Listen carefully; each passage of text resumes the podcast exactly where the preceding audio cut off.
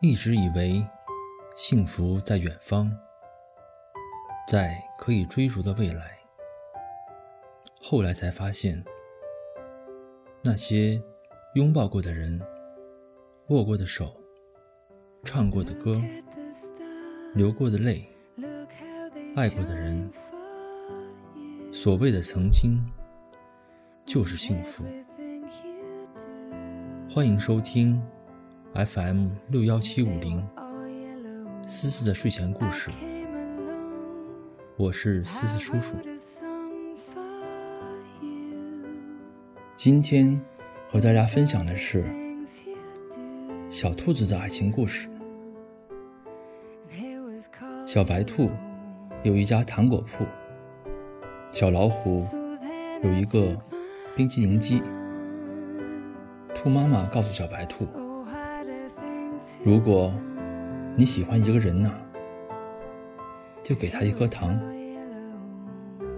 小白兔喜欢上了小老虎，那么那么喜欢，忍不住就把整个店送给了他。回家后，兔妈妈问他：“那小老虎喜欢你吗？”小白兔直点头。妈妈说：“那他为什么不给你吃个冰激凌呢？”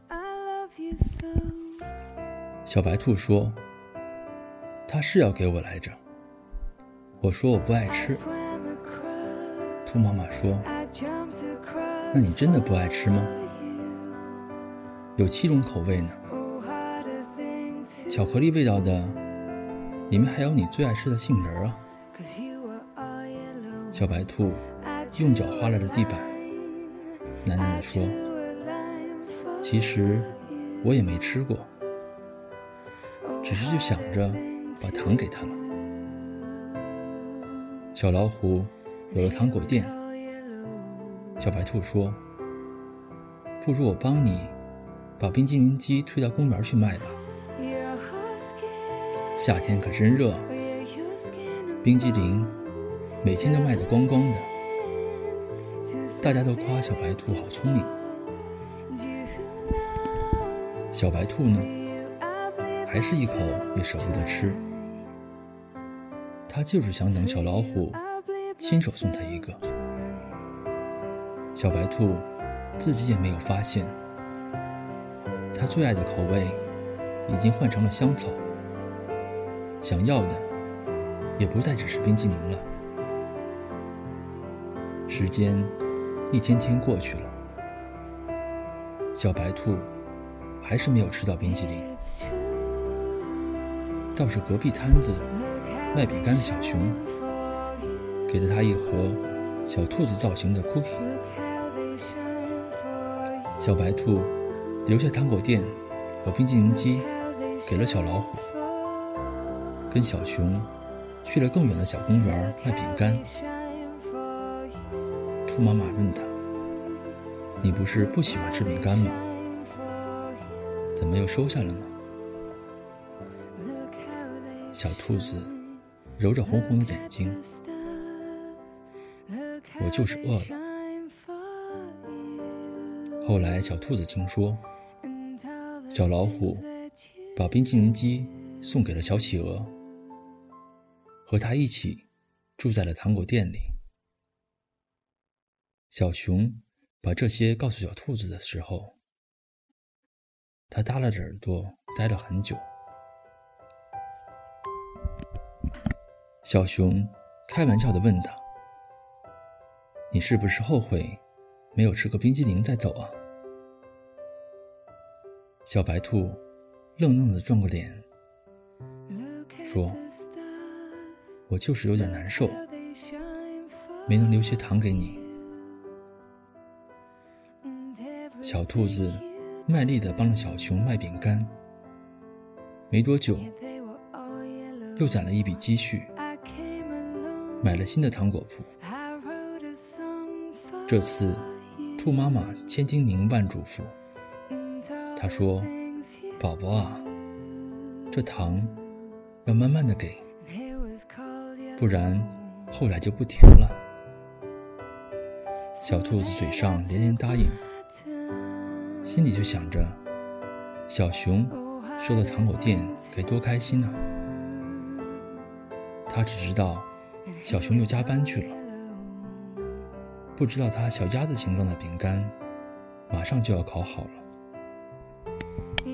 小兔子回家看到了偷偷藏起来的小鸭子饼干，什么也没有问，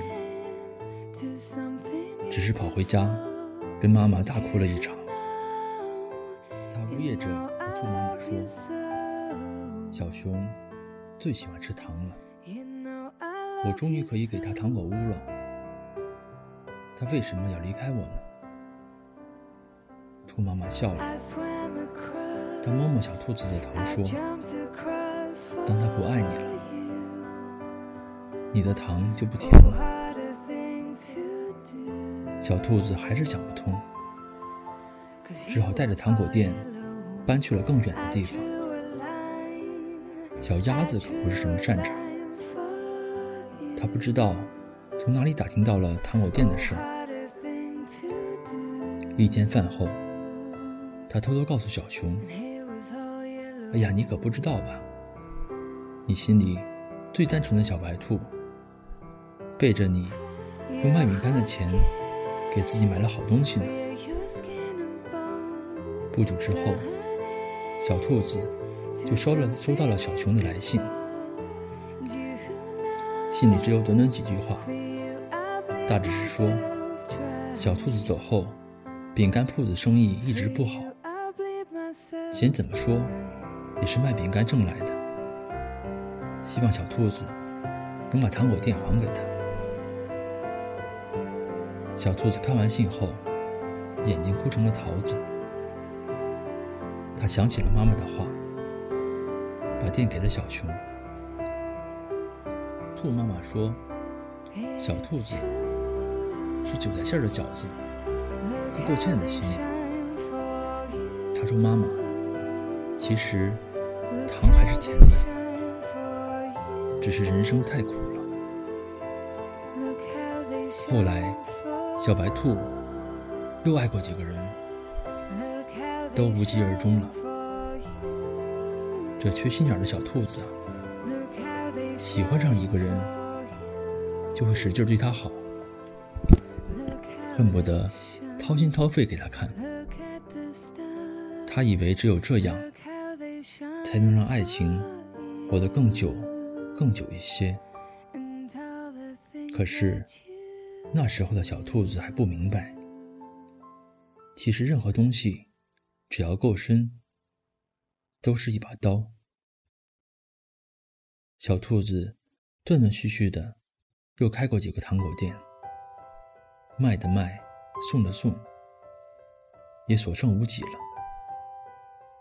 可他还是学不会开口说他饿，说他想要吃个带杏仁的冰激凌。他把给糖果当成了一种惯性的礼节，看起来和从前没有什么差别。他还给他们包了亮晶晶的糖纸，但小白兔心里明白，他们早就没有味道了。有一天，小兔子出门，发现小熊醉倒在他门口，他哭着，碎碎念着，说他过得不开心，说糖果店已经被吃完了。小鸭子嫌他没本事。拍拍屁股就走了。他一把抱住小兔子，说：“如果说这世界上还有什么值得回忆的，大概也只有你了。”小兔子被勒得喘不过气来。他心里想着：“也许爱上一个旧人，就不会再有新的问题了吧。”很久很久以后，小兔子和别人讲起这段故事，总是感慨万分地说：“那些值得回忆的事啊，就该永远放在回忆里。”不知道你有没有玩过一种游戏机，投硬币的那种？有好多小爪子推呀推的，硬币们互相推搡着，摇摇欲坠，却又固若金汤。你投入的越多，就越难收手。机器里的硬币落得越厚重，就越不会有收获。可越是不掉币，你就觉得大奖就要来了。这逻辑很有趣，它只在你输的时候成立。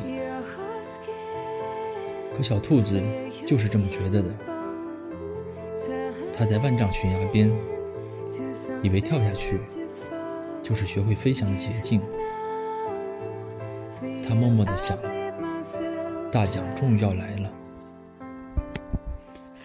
他被大把硬币即将掉落的景象迷红了眼，以至于忘记了自己没有翅膀。既然是童话，总得有点好的，不是？小兔子回到小熊身边，日子没有想象的糟糕。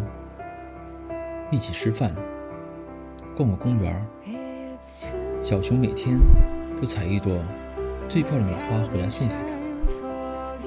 小兔子会做一手好菜。小熊总是抢着洗碗。小熊以为一切都好了，他甚至有些失望。都说感情是刻骨铭心的，可小兔子似乎没有留下任何伤痕，多可笑啊！那些拿着刀子去划豆腐的人，永远都不知道疼。直到有一天晚上，小熊从厨房出来，随手递了一块饼干给小兔子。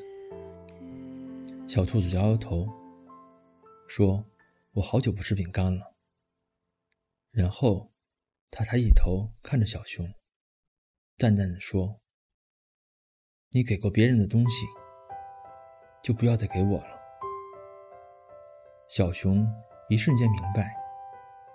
这些伤口还是血淋淋的。那年，小兔子扑在妈妈怀里哭的那个下午，他就已经弄丢了他的小兔子。一起弄丢的，还有原本可以幸福的可能。可小熊舍不得小兔子，小兔子自己发现，也没有当初的喜欢，已经只剩下不甘心。日子还在继续，小兔子除了还是不吃饼干，什么都是百依百顺的。在别人眼里，他们俨然成了恩爱的一对儿。直到有一天，他打开一只旧箱子，里面装满了小熊每天送他的花，花都枯萎了。小兔子想起这些日子。他每天接过小熊的花，都是敷衍的笑笑，转身便扔进这个破箱子里。他一下子发现，原来不爱了，是早就不爱了。和小熊分手后，小兔子断断续续的又开过几个糖果店，卖的卖，送的送。也所剩无几了。可他还是学不会开口，说他饿，说他想要吃个带杏仁的冰激凌。他把给糖果当成了一种惯性和礼节，看起来从来没有什么差别。他还给他包上了亮亮的糖纸，但小兔子心里明白。他们早就没有味道了。后来，小兔子结婚了，和其貌不扬的小猪。再后来，还有了两个孩子。小猪是隔壁村子来旅行的。据他后来说，买糖的时候，一眼就喜欢上了这个小机灵。小猪一连来了好几次。每次都是买完糖，付了钱，又悄悄地把糖留下。兔妈妈说：“这样的孩子品行好，可以嫁了。”小猪果然也没让兔妈妈失望。结婚后，包揽了所有家务。他家都夸小兔子好福气啊。小兔子也总是笑眯眯的。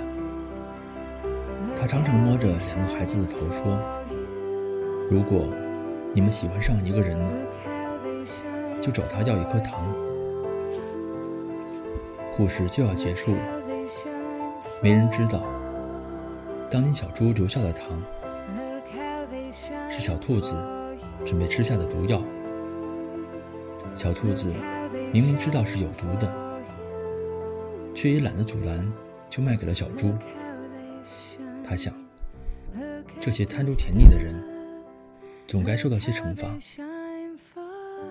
当他刚准备重新拿出毒药服下的时候，发现小猪买走的糖居然安安静静的放在罐子中。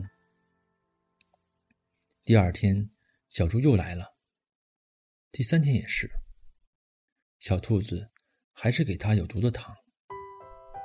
他甚至不明白自己为什么要这样残忍。他总想着，只要小猪收下一次。一切就都结束了。可小猪每次都巧妙地放回了罐子里，然后趁小兔子还不来得及发现，就走了。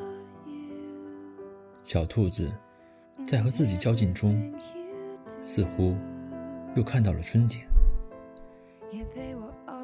它幸免的不只是那些有毒的糖果，而是小兔子这些年。对这个世界巨大的失望，终于，他们相爱了。后面的故事也水到渠成了。可他忘记了兔妈妈说的：“你拿谎言去考验爱情，就永远遇不到真心的爱人。”有一次，小猪喝多了，朋友们起哄，问他当时。怎么想到不收下糖果？小猪被灌了太多酒，回答的稀里糊涂、颠三倒四。但当那些字组合在一起，传到小兔子耳朵里时，在场的谁也没有听懂，只有他在一瞬间放声大哭。小猪说：“那天啊。”那天，我只是路过看看。小熊硬塞的钱。小老虎说：“如果我能把糖放回去，冰激凌机就是我的了。”嗯，故事说完了。这世界是守恒的，你付出的每一颗糖，都去了该去的地方。那些。你爱过的人，总会在平行时空里爱着你。这只小兔子，像不像现实中的你我他？最终与你相守到老的人，也许并不是你初中爱的疯狂的那个他，只是在对的时间遇到了对的人，或是命中注定吧。原以为通通能给的都给完了，结果发现，一旦爱上，还是会倾尽所有。一颗玻璃心，简单而直白。任何东西啊，只要够深，都是一把刀。你付出的每一颗糖，都去了该去的地方。那些你爱过的人，总会在平行时空里爱着你。好了，今天就讲到这儿了。这个故事还是挺长的。那晚安，祝你好梦。